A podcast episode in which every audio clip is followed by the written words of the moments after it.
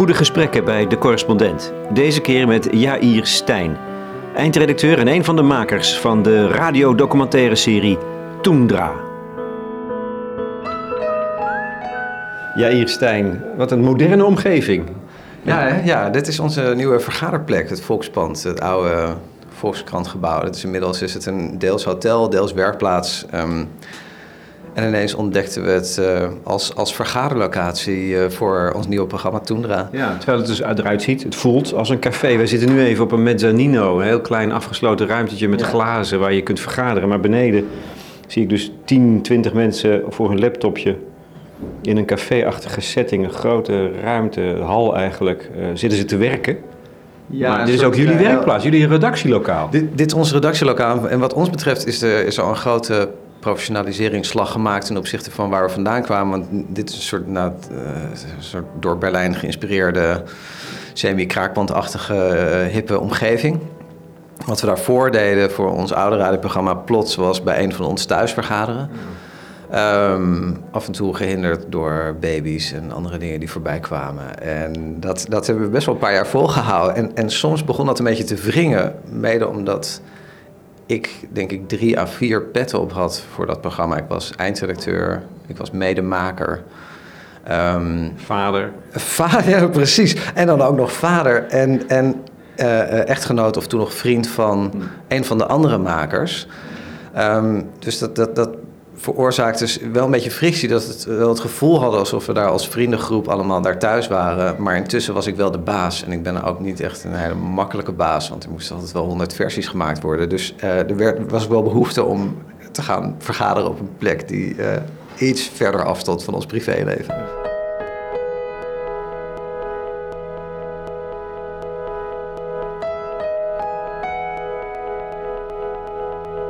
En dat dit het oude Volkskrantgebouw is, dus een oude krant, betekent dat iets voor jou? Ja, het heeft, het, het- ik, heb een, ik heb een enorme haat-liefde verhouding met kranten. Ehm, dus ik, ik heb daar niet het gevoel bij van dat ik hier op, een, op heilige grond zit. Eh, mijn haat-liefde verhouding die eerder doorslaat naar haat dan naar liefde. Waarom eigenlijk? Ja, het heeft te, ma- het heeft te maken met mijn vader. Die eh, schreef voor het NRC Handelsblad, Michael Stijn. Midden-Oosten journalist. En dat was echt een workaholic. En ik, zoals veel van zijn generatiegenoten. Die Hoe uitte zich dat? nou, bijvoorbeeld dat wij als we op vakantie gingen, en ik was nog een kind, dan moesten wij de achterbank delen, soms met vuilniszakken vol met buitenlandse kranten, telexen, eh, gewoon alles wat mee moest op vakantie. Want vakantie bestond eigenlijk niet, het was gewoon een manier om achterstallig werk in te halen voor mijn vader. Dus die kranten, die, dat was een... Dat was een ding, dat was een probleem. Voor mij was het een probleem. Dus die focus die eh, ik heb meegekregen van vroeger op de grote wereld, waar eigenlijk alles wat zich buiten afspeelde, en de, de grote inter- internationale vraagstukken, waren altijd relevanter dan alle kleine persoonlijke dingen waar ik mee zat. Dus ik ben, ik, ik vermoed het pas kort geleden bedacht dat ik denk dat mijn fascinatie voor persoonlijke verhalen ook een soort antibeweging, eh, een soort tegenbeweging is geworden. Vreemd genoeg, dus ik heb, me, ik heb al vroeg voorgenomen om sowieso niet de journalistiek in te gaan. Ja, dat heb je dus wel gedaan. Ja, dat is, dat is, een, mislukte, dat is een mislukte route. Uiteindelijk moet je altijd op je vader lijken. Of blijk je op je ouders te lijken. Ja. Dat zit er dus ook in bij jou. Ja, dus ik ben zeker, ik ben dus een kant op gegaan, eh, zeker de journalistiek uiteindelijk ingegaan. En dat eh, alleen dus iets gaan doen wat in zekere zin lijkt op wat mijn vader deed. Mijn vader was ook vroeg in het maken van verhalen waar die, eh, die heel verhalend waren. Eh, ook wat wij doen, is een vorm van verhalende journalistiek. Ehm, dus mijn vader maakte afwijkend soort van reportages waar mensen centraal stonden. Ging ook altijd naar plekken toe in het Midden-Oosten als andere journalisten er niet waren. Ik, nog steeds kijk ik eh, met een glimlach, nu ook bijvoorbeeld weer met de Israëlische verkiezingen, naar al die journalisten die uitsluitend in verkiezingstijd ergens naartoe gingen. En mijn vader probeerde altijd voor de krant te verdedigen. Nee, je moet er juist niet heen gaan als er verkiezingen zijn. Dan zitten al die andere journalisten er al. Het wordt interessant op het moment dat de focus ergens niet op ligt, om er dan naar te gaan kijken. Nou, dat is in principe ook wel wat. eh, wat ik probeer te doen is om, te, om naar die verhalen te kijken en naar die eh, mensen toe te gaan waar eigenlijk weinig aandacht voor is. En vervolgens wel proberen te zien van wat, is dat, wat zit er in dat particuliere verhaal wat uiteindelijk universeel is. Dus welke, welke lessen kun je eruit trekken die uiteindelijk over iedereen gaan of over een grote groep. Of, dus, de, dus er zijn aspecten in onze werkwijze, waarin mijn vader en ik in zekere zin op elkaar lijken. En anderzijds denk ik dat het, dat het niet voor niks is geweest. Dat ik juist heel erg focus op, op wat een heel klein verhaal lijkt te zijn. Terwijl mijn vader gewoon bezig was met nou ja, wat hij zelf noemde Feindbeobachtung.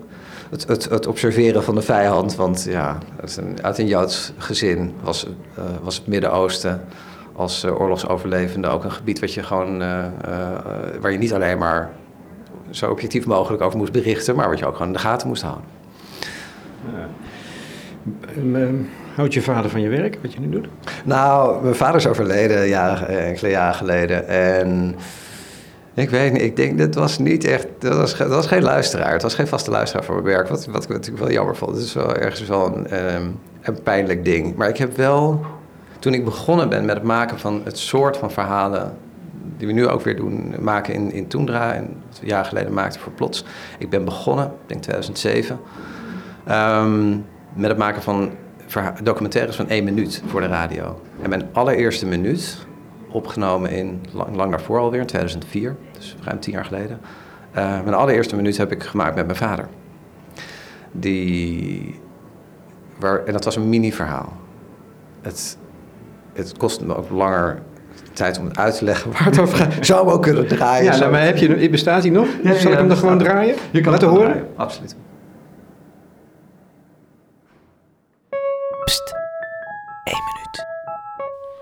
Ik voelde me net als een vrouw die een borst verliest. Ik dacht, godverdomme, dacht ik. Ja, ik begreep er helemaal niets van. Want het was dit niet pijn. Hij viel zomaar. Nou, dat is echt een gek gevoel. Het is, stel je voor dat je je neus snuit en dan je neus in je hand hebt. Nou, dat was wat er aan de hand was. Hm? Dus eh, als, als zomaar een tand uit je bek kan vallen, dan kun je ontzettend veel andere dingen ook kwijtraken. Je moeder zei, we gaan onmiddellijk naar de tandarts. Maar het was s'avonds. Het was geloof ik kerstavond. Kerstavond of oudejaarsavond. En we wouden gewoon uh, het gedaan, ongedaan maken. Zo ongeveer, dat was het. Wat ben je eigenlijk? Journalist? Ambachtsman? Muzikus? Kunstenaar? Verhalenverteller? Schrijver? Hoe zie je jezelf? Ja, dat, is, dat verschilt ook in welke plek in de wereld je zit en in welk moment van mijn leven. Er is een. Uh, toen ik in, in, in 2004 heb ik een tijdje door Costa Rica gereisd. En toen vulde ik ineens overal in dat ik bioloog was. En ik heb ook biologie gestudeerd. Dus van origine, eigenlijk qua opleiding ben ik bioloog. En toen voelde ik me ook bioloog. Um, dus heel wat, deed, je, deed je daar alleen reizen? Of? Nee, ja, daar deed ik alleen reizen. Het was uh, om... Uh, ja, nee, alleen reizen op zoek in de natuur naar, naar mooie vogels. Dus het ligt er een beetje aan op welk moment het in mijn leven je me vraagt. Ik voel me waarschijnlijk door die rare opvoeding minder journalist dan programmamaker. En als programmamaker denk ik wel daar zit wel iets kunstzinnigs in. Ik, het is altijd lastig om dat over jezelf te zeggen. Maar ik weet dat ik... Ik heb op een gegeven moment een blessure aan mijn arm gekregen. Ik heb een hele tijd ben ik eh, drummer geweest. Een blessure aan mijn arm gekregen, kon ik niet meer drummen. En die arm deed steeds moeilijker, waardoor ik steeds meer dingen niet kon. En wat ik merkte, en dat was een interessant, voor mezelf heel interessant om te merken, was dat ik heel veel andere dingen ging uitproberen die allemaal hetzelfde bevredigingsgevoel gaven. Ik heb een periode getekend, ik heb eh, gedichten geschreven. Het is allemaal niet om te publiceren. Maar blijkbaar is er iets van ordening proberen aan te brengen of iets proberen te maken uh, uh, waar je je gedachtenstroom tot een soort punt kan brengen waar je tevreden, waar alles klopt. Er zit in de montage zitten er bijna altijd dat soort momenten uh, bijna Eureka-momenten dat je voelt dat alles klopt waar je naar op zoek was. En, dat, en daar moet je soms eindeloos voor sleutelen. En dan denk je ineens van ja, nu klopt het. En er zit er beweging in en nu zit er dynamiek in. En dat is, een, uh, en dat is zeker een, een, een, heel creatief proces of iets kunstzinnigs. Ja, sterker nog, iets muzikaals. Want ja. als één ding opvalt aan jullie eerste twee afleveringen van Toendra, dan is het het ritme. En ik hoor nu dat je drummer bent geweest. Ja. Ik denk van, ah, ja, ja natuurlijk. Wat betekent ritme voor jou? Als drummer of als maker? Misschien wel als drummer. Wat is, wat is, wat is ritme voor een drummer? Ritme, dat is, uh, het is een soort... Ik moet mijn ogen sluiten om dichter bij het antwoord te komen. Ritme, zeker in verhalen, en maar ook in muziek, is, is iets heel primitiefs. Dus het is iets wat je van binnen voelt. Het is hetgene wat je in beweging zet. En, en zoals verhalen, een goed verhaal moet een motor hebben. Er moet iets op het spel staan. Er moet iets in beweging komen. Voor mij zit het hem in, in flow. En er zit ook een overeenkomst in tussen het eindproduct en, en de werkwijze. Dus als je in een, in een flow komt tijdens het werken en voelt dat dingen vanzelf gaan, datzelfde moet je eigenlijk hebben als je iets consumeert. Dat je het idee hebt dat je op een trein zit en dat je niet terug kan. Ik heb ooit een keer een, een masterclass gevolgd van een Amerikaanse uh, maker die nu zijn eigen podcast is begonnen, Alex Bloomberg. Uh, een eeuwigheid geleden, tien jaar geleden, heb ik zijn masterclass gevolgd. Hij is nu met Startup begonnen. Geweldige podcast. Dit geheel terzijde. In de masterclass gaf hij aan hoe moeilijk het is voor het soort verhalen die, die ze toen maakten voor This American Life. Om het op een willekeurig moment in het verhaal stop te zetten. Dus wat hij deed was om gewoon te treiteren, liet een stukje van een verhaal en zette hem dan op pauze. En gewoon polsen wat de reactie van het publiek was. En het was gewoon, het was zoals wat je verwacht van kinderen aan wie je een sprookje voorleest. Hoe gaat het verder? Hoe gaat het verder? En het, was, het mooie was, dat was niet op een cliffhanger. Het was gewoon op een willekeurig moment in het verhaal. En dat heeft te maken met ritme. Op het moment dat je iets goed timed, zoals een cabaretier dingen goed moet timen, moet je iets in de, uh, qua rust goed timen. Het is zo belangrijk waar je muziek zet, wat er gebeurt op het moment dat je muziek stopzet. Uh, voelen wat voor een impact dat heeft. Dat... Er komt gewoon een, volgende klap, dat weet je. Ja. En als je die tegen, die kan je niet tegenhouden. Nee.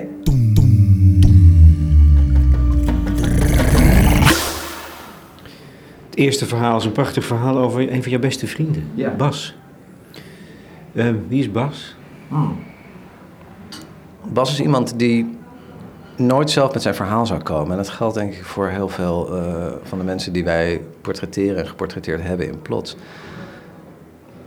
meeste, of het nou magazines of kranten zijn, waarbij mensen gevraagd wordt naar een persoonlijk verhaal. Het is een enorm subgenre geworden, zelfs in, uh, in de uh, dagelijkse dagbladen. Dat mensen hun persoonlijk verhaal kunnen vertellen. Over het algemeen zijn dat mensen ook die graag praten. En als het dan een beetje pijnlijk is, dan gaat het vooral over hoe ze die pijn hebben overwonnen. En um, onze verhalen zijn over het algemeen gaat over anti-helden. Waarbij als er al iets heldhaftigs is, maken we het meestal stuk in het verhaal zelf. Dus alles wat positief is, wordt negatief en andersom. Hou je niet van heldendom? Mm, ik denk dat heldendom niet zo interessant is. Het zijn, het zijn de, dat zijn de afwijkingen waar we eigenlijk zo, niet zo verschrikkelijk veel van kunnen leren. En waar ik van hou zijn verhalen die iets zeggen over hoe wij werken, hoe we denken, hoe de mens in elkaar zit. En dan geloof ik toch meer in het onvermogen van de mens. De, dat, zijn ook, dat zijn de dingen waar je mee zit. En dat zijn ook de, problemen die veel herkenbaarder zijn. En die helder verhalen, daar kan je eventjes bij wegdromen. Maar het wegdromen is een, andere, uh, is een ander doel om te bereiken dan mensen confronteren. En dat is wat wij veel liever doen. Dus, wat, dus wij zoeken naar personages, zoals mijn vriend Bas, die in zekere zin afwijken van het normale of in een bijzondere situatie terechtkomen waardoor ze dingen doen die afwijkend zijn van wat je zou verwachten. Dat is meestal wat we zoeken. Op het punt waar je denkt mensen gaan linksaf, gaan ze rechtsaf. Bas is een jongen die, uh, die ik mijn hele leven als heel erg bijzonder heb ervaren. En dat is ook mijn meest afwijkende vrienden in de zin van dat het, dat het altijd een odd one out was. Hij gedroeg zich altijd anders, extreem eigenwijs. Ik heb vele ruzies met hem gehad. Um, maar een hele bijzondere manier van denken en manier van kijken had. En een jaar of vijf geleden, ik was al bezig met de serie Plots. Sterker nog, we werkten aan de aflevering Mijn Ware Ik. En toen werd ik gebeld door Bas, die in paniek was, omdat hij het lemma Asperger had gevonden op Wikipedia. En al lezende realiseerde hij zich dat het over hem ging.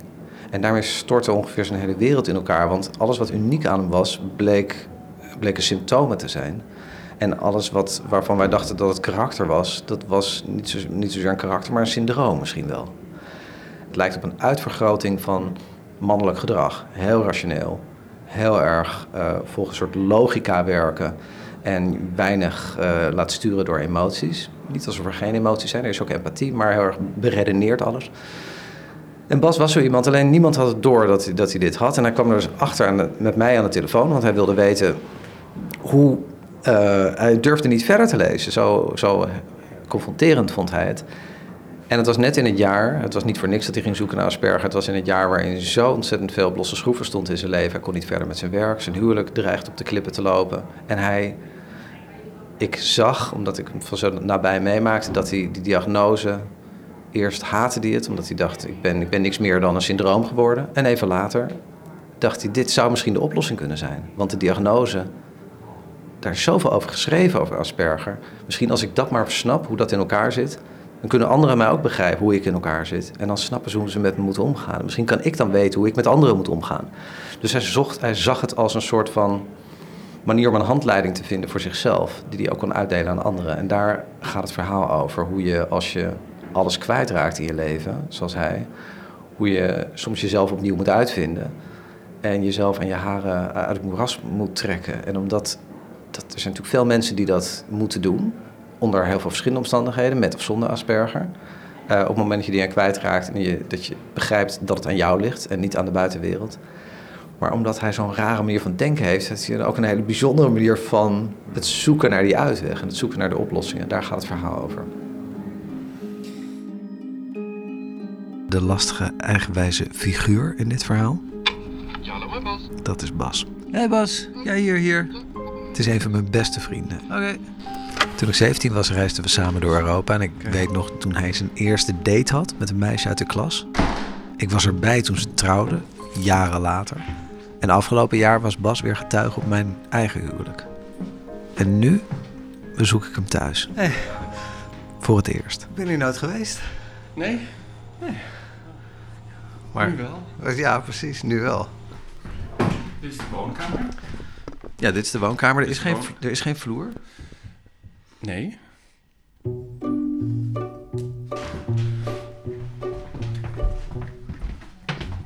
De kamer is leeg, op een tafel na met een paar stoelen. Tegels voor een ondervloer liggen opgestapeld in een hoek. Het ziet eruit alsof Bas er net is ingetrokken. Maar nee. Ja, ik woon hier dus al vier jaar. Twee jaar heb ik eigenlijk niks aan willen doen, omdat ik niet tevreden was dat ik hier ging wonen. Dat had te maken dat ik gescheiden was. Dat wilde ik niet. En daar was ik nogal koppig in. Als je je huis opknapt, dan, dan heb je natuurlijk al een zekere acceptatie gevonden dat je hier woont. En dat deed ik dus daarom niet. Dat is de reden dat ik hier nog niet geweest ben. Is dat je er vier Ik heb jaar... overigens bedacht wie je beter kan interviewen dan hij. Bas en ik hadden afgesproken dat ik langs mocht komen met mijn opnameapparatuur. Maar ineens begint hij over een hele reeks mensen die ik beter zou kunnen interviewen dan hij. Ik probeer hem ervan te overtuigen dat ik toch echt bij hem wil zijn. Mm, Maar dan? mm, Dan zegt hij niks meer. mm. Wat denk je? Eh, er komen geen gedachten. Ik heb het uiteindelijk heb ik bevochten, en dat was wel moeilijk nog, uh, met mijn collega's om er 12 minuten van te maken. Ik heb een ingekort versie gemaakt van 10 minuten en echt gebeden op de dag van de uitzending dat het er 12 mochten worden. Gelukt, goddank. Um, ik denk dat er zeker zeven uur materiaal in zat. En het was... Ik... Zeven uur materiaal? Maar dan, dan ben je gek als je tien minuten ja, wil maken. Ja, ja, ja. Nee, dat, dat, is, uh, dat is ook echt een probleem waar we mee zitten. Want ik ben ook niet de enige. En ik ben ook ik bedoel, een redelijk ervaren maker. Maar waarom moet dat? Ja, ja. Nou, in dit, geval kwam het mede omdat Bas zich niet liet interviewen. Dat hoor je ook wel een klein beetje in het, uh, in het verhaal zelf. Dus ik heb, vele uren was ik simpelweg kwijt om hem uh, te laten wennen aan de microfoon. Um, maar ook omdat je, juist omdat wij zoeken niet naar de verhalen die mensen zelf willen vertellen, maar naar onze visie daarop. En omdat wij zoeken naar universele verhalen die over meer gaan dan zijn het particuliere wat hij heeft meegemaakt, moet je eindeloos zoeken in zo'n gesprek. Van waar gaat het eigenlijk echt over? En ik heb, ik heb eindeloos, pardon, ik heb eindeloos heb ik in dat gesprek uh, met hem bedacht van waar, waar zou dit over kunnen gaan? Ik wil niet met hem samen, maar in het interview. Mijn eerste idee was dat ik dacht, misschien gaat het erover dat hij in zijn zoektocht naar werk kwam hij steeds rare dingen op het spoor op de plekken waar hij werkte. Waardoor ik dacht, zou het kunnen dat mensen met Asperger bijzonder goede klokkenluiders zijn. En andersom zou het kunnen dat de klokkenluiders die wij kennen misschien stiekem aan een syndroom leiden waar we niet bij nadenken. En als je nog verder denkt, zou het kunnen dat je mensen met Asperger op strategische plekken neer moet zetten. op het moment dat je het gevoel hebt dat er in de organisatie ergens iets niet helemaal klopt. Nou, dat vond ik een interessante theorie, waarvan ik ook meteen dacht: van dit, is, dit zou journalistiek interessant kunnen zijn. Nou, dat is een lijn die ik onderzoek samen. En, en op een gegeven moment kwam ik erachter, samen met Bas ook, dat, dat, dat, te, dat, dat ik eigenlijk te veel inlegde. Daarvoor was wat hij had ontdekt, was misschien niet spannend genoeg. Er werd niet door elke organisatie de laan uitgestuurd. Sommige, gestuurd. Sommige mensen waren blij met hem. Dus dan moet je iets anders vinden van wat is nou datgene waardoor ik zo blijf haken bij dit verhaal? Waarom vind ik het zo groot? Waarom blijft het in mijn hoofd zitten vier jaar lang? Want ik had het al vier, jaar, vier vijf jaar geleden het plan opgevat om te interviewen. Dat moet, ik weet dan bij mezelf, daar moet een groter verhaal in zitten. Wat ik, wat ik alleen nog niet heb weten te traceren. En hier, en hier ging het dus uiteindelijk over van hoe vind je een gebruiksaanwijzing om, uh, om te leren hoe je moet leven. En hoe kan je je eigen leven uh, ombuigen op het moment dat je uh, tegen in een doodlopende weg terecht bent gekomen. Na enkele maanden komt er een officiële diagnose. En kan Bas verder met de eerste stap in zijn nieuwe leven. Het vinden van passend werk. Ik heb Bas overgenomen van een collega van mij. Die kreeg eigenlijk ruzie met Bas. En omdat ik veel met Aspergers werk, werd ik ingevlogen om met Bas aan de slag te gaan. Via het UWV wordt Bas gekoppeld aan jobcoach Geraldine Groot. Ze is gespecialiseerd in het werken met mensen met autisme. Maar Bas blijkt een geval apart.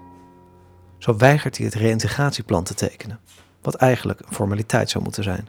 En uiteindelijk is besloten uh, dat Bas het zelf ging schrijven. En dat was ook voor het eerst dat ik dat meemaakte. Dat de cliënt zei: geef maar hier, ik ga het zelf doen. Zijn eerste onbetaalde stage is bij het personeelsarchief van de Vrije Universiteit. Al snel merkt hij dat het werk beter en efficiënter zou kunnen. Ik houd van dingen precies en nauwgezet te doen. En als dat niet kan, voel ik veel onvrede. Maar zijn leidinggevende laat zich niet overtuigen. En wat misschien ook niet echt helpt, is Bas' een houding. Ik had eigenlijk ook al bedacht dat ik hem een flapdrol vond. En dus schrijft Bas ongevraagd een verslag met analyses en aanbevelingen dat hij doorstuurt aan de directie. Met veel plezier werk ik op het personeelsarchief. Daarbij viel het een en ander op dat met een steekproef is geverifieerd. Dat voorkomt dat mappen worden overgeslagen die op een andere afdeling liggen, dat dubbel werk wordt gedaan. Hij schreef mij wel later een mail dat hij, dat heb ik ook nog opgeschreven, um, op mijn tweede werkdag wist ik reeds alles. Dat te communiceren is een ander verhaal. Ik hoop jullie hiermee van dienst te zijn geweest. Met vriendelijke groet, Bas.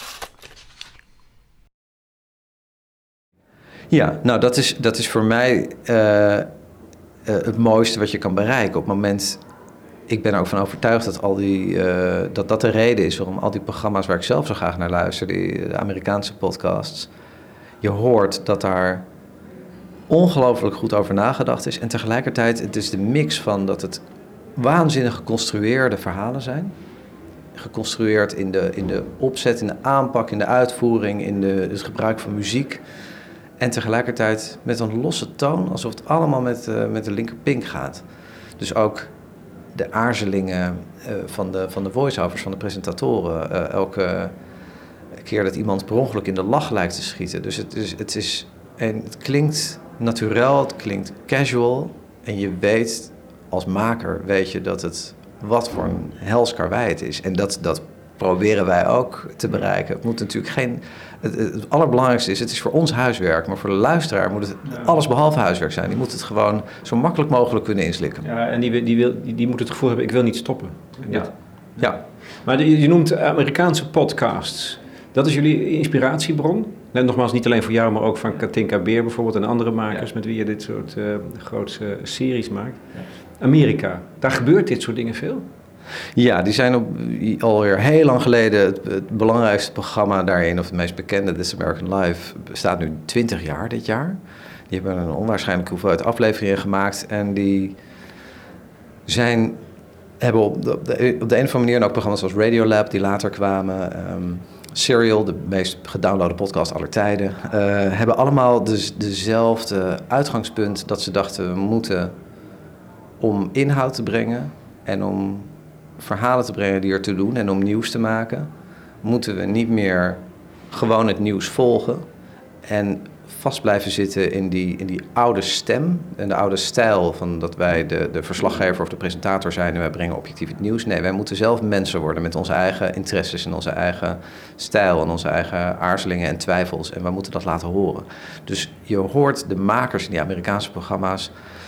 Het voelt als je ze er een tijdje naar luistert alsof je ze persoonlijk kent. En soms leer ze ook persoonlijk kennen, omdat ze soms ook hun eigen verhalen vertellen. En tegelijkertijd zijn dat zitten daar hele belangrijke kwesties worden daar behandeld. Zeker This American Life. Het gaat ons niet lukken in 10 of 12 minuten, maar de laatste serie Plots hebben we dat ook geprobeerd. Er zitten zwaar journalistieke verhalen die je niet helemaal per se op die plek zou verwachten. Want ze zijn begonnen met een soort wonderlijke ware verhalen.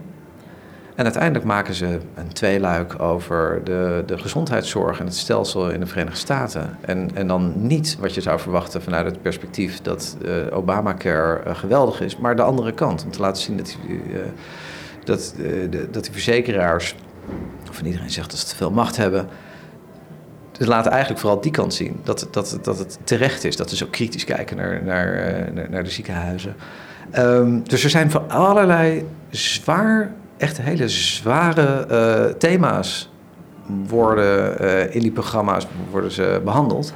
Op een manier, wederom, dat het niet voelt als huiswerk. Ze hebben een, ongelooflijk uh, programma gemaakt... wat een enorm veel spin-offs heeft gegeven. The Giant Pool of Money. in 2008, dus redelijk kort na het begin van de crisis. Nou, dat is, dat is het programma, één uur radio... wat je moet beluisteren als je iets wil snappen van de crisis. Want ze hebben het teruggebracht tot de menselijke maat... En wat je ziet in dat programma, wat ze echt. Ik, ik heb nooit meer iets gelezen, gehoord of gezien wat erop lijkt. Dat iedereen zichzelf voor de gek hield. Of het nou de, de mensen waren die die huizen kochten, met die, waarvan ze wisten dat ze ze niet konden betalen. En die, die, hè, dat, die hypotheken die ze afsloten, waarvan ze dachten, maar dat kan toch bijna niet. De Nina-loans, wat was het? No income, no assets. Je hoeft er niks op te geven vooraf.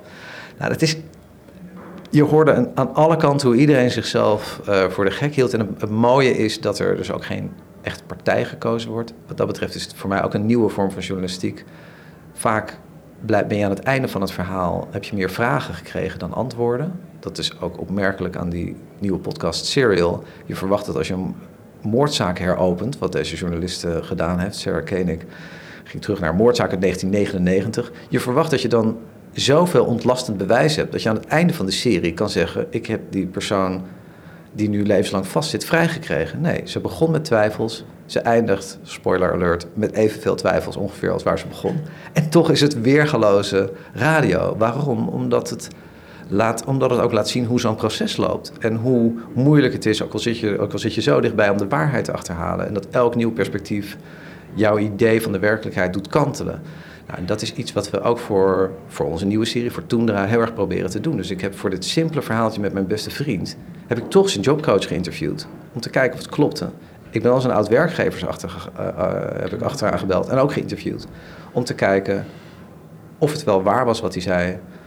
Uh, ik heb ook stukken eruit moeten halen uit de montage. Simpelweg omdat ik het niet bevestigd kreeg. Um, en dat voelt ineens weer als hardcore journalistiek, terwijl ik de stiekem een verhaal van mijn beste vriend aan het maken ben. Zijn ze populair, die podcasts in Amerika? Waanzinnig. Ja, nee, de Serial is. Uh, die Sarah Koenig, de maakster van, van, van Serial, dat programma is 5 miljoen keer gedownload per aflevering. En, en This American Life staat volgens mij op 2 miljoen. Die, die Sarah Koenig, er zijn, uh, er zijn parodieën gemaakt bij Saturday Night Live.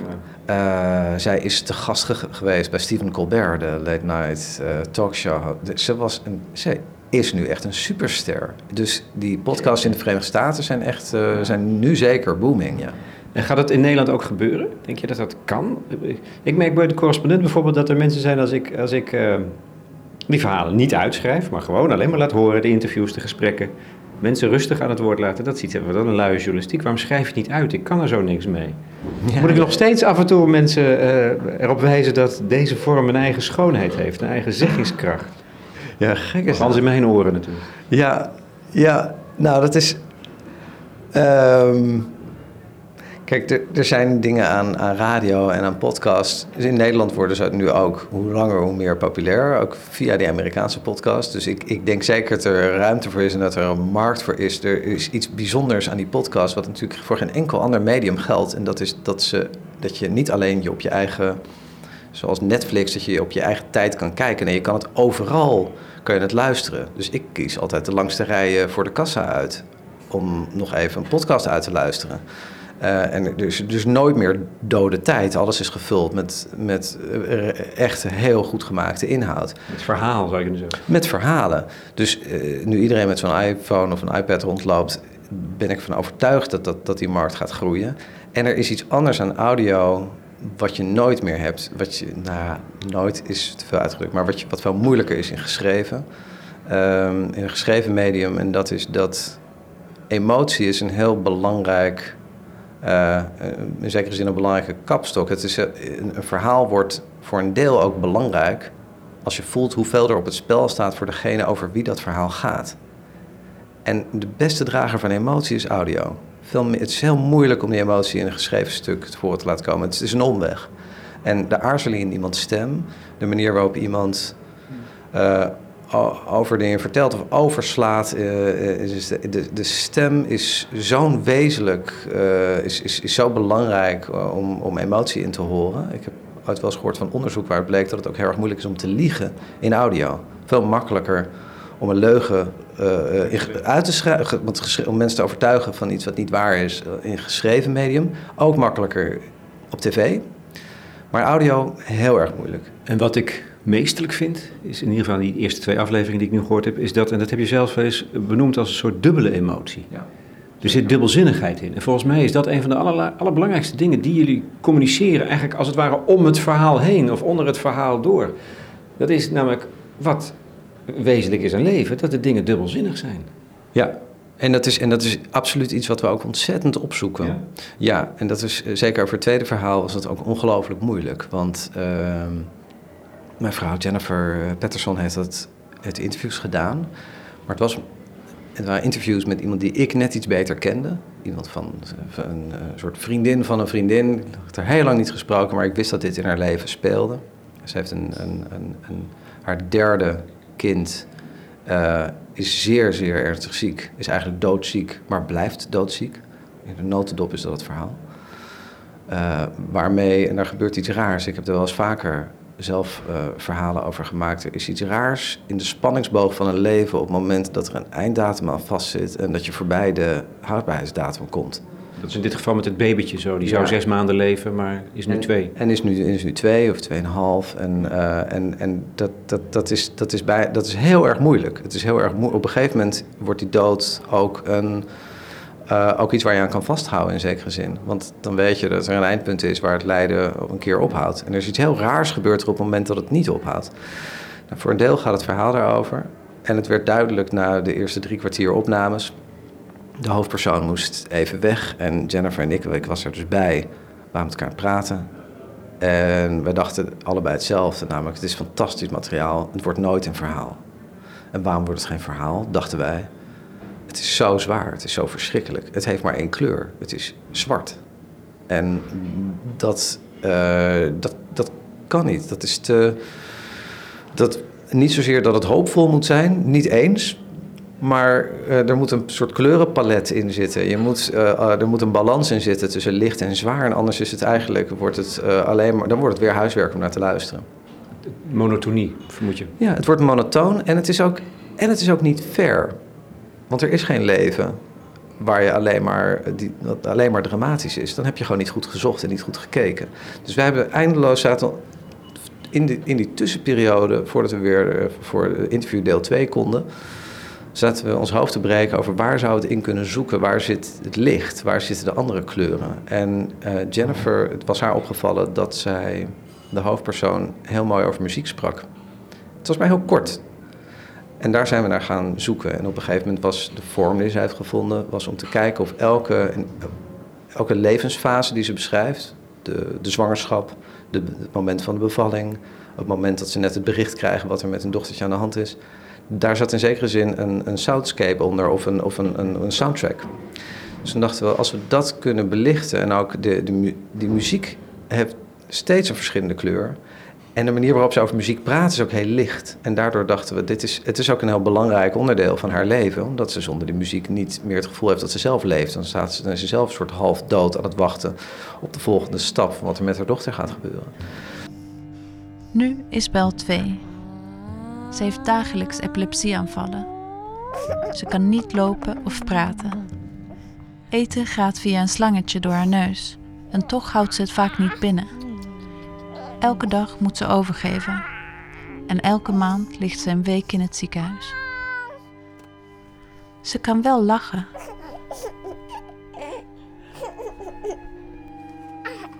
Wij zeggen altijd, Bel moet het van haar uiterlijk hebben, want ze is razend knap. Ze heeft hele grote ogen en blond haar en staartjes en ziet eruit als een, ja, als een soort klein engeltje. Ja, dat is toch zo.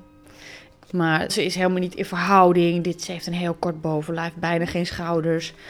E- Enorme lange benen. En ik denk nu, als ik haar in een blote kontje zie... en er is dat gekke lijfje waar echt geen bal van klopt... Moet je lachen, vind ik haar zo mooi. Precies, daarom. Dus ik, ik, ik heb mijn verliefdheid gewoon helemaal zo'n soort omgebouwd... naar dit rare, gehandicapte, doodzieke kind.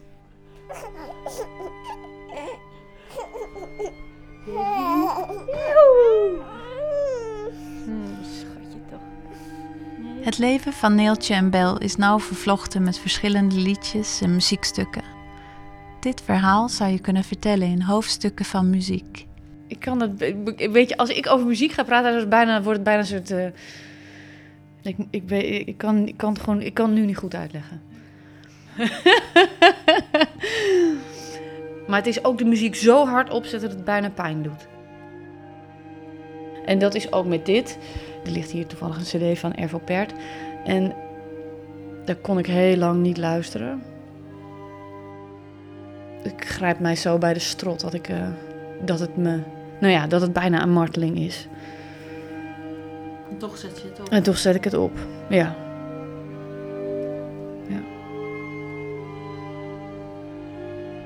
Pas op het moment dat je verschillende emoties hebt, en vooral tegenstrijdige emoties, dan gaat het wringen. Er is één prachtig voorbeeld. Een, eh, een collega van mij heeft een minuut gemaakt, Bente Hamel, maakt een minuut over haar grootouders. Niet al die verhalen liggen zo dicht bij ons hoor. We hebben ook echt een researcher, Esma Linneman, die fantastisch is en die verhalen overal zoekt. Maar soms eh, liggen de mooiste verhalen heel dicht in de buurt. Haar grootouders beschrijven in die minuut een tochtje naar het park. En wat je hoort is een, een beschrijving alsof ze de Mount Everest beklimmen. Het is, het is onwaarschijnlijk. En het gevoel wat je krijgt, of wat ik krijg als ik het hoor, is dat je enerzijds denkt: alsjeblieft, laat me dit nooit hoeven meemaken. Want verschrikkelijk dat je, dat je zo slecht op een gegeven moment bent dat je niet meer naar het park zelfs maar kan. Aan de andere kant waanzinnige trots op die mensen dat ze het gewoon klaar hebben gespeeld, naar het park zijn gegaan. Ze raakten wel verstrikt in de rhododendrons, maar ze hebben het gehaald. En, dat is, en het is een volstrekt tegenstrijdige emoties. Van je wil het niet meemaken, je vindt het fantastisch. En, en dat op de een of andere manier denk ik dat je daar iets van leert en dat het iets zegt over hoe mensen werken. En dat is, voor mij is dat ook een, daar, daar haal ik kennis uit. Dus dat, dat, dat, is, dat is meer dan alleen maar, dan wordt het veel meer dan entertainment. Dan, daar leer ik iets over.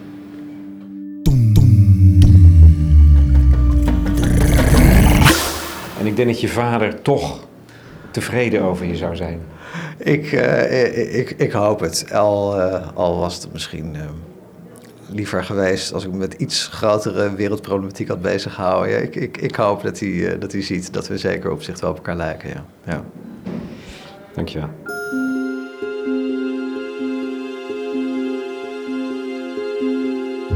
Jair Stijn in gesprek met Lex Bolmeijer voor de correspondenten over zijn, hun serie Toendra. Nog 30 afleveringen?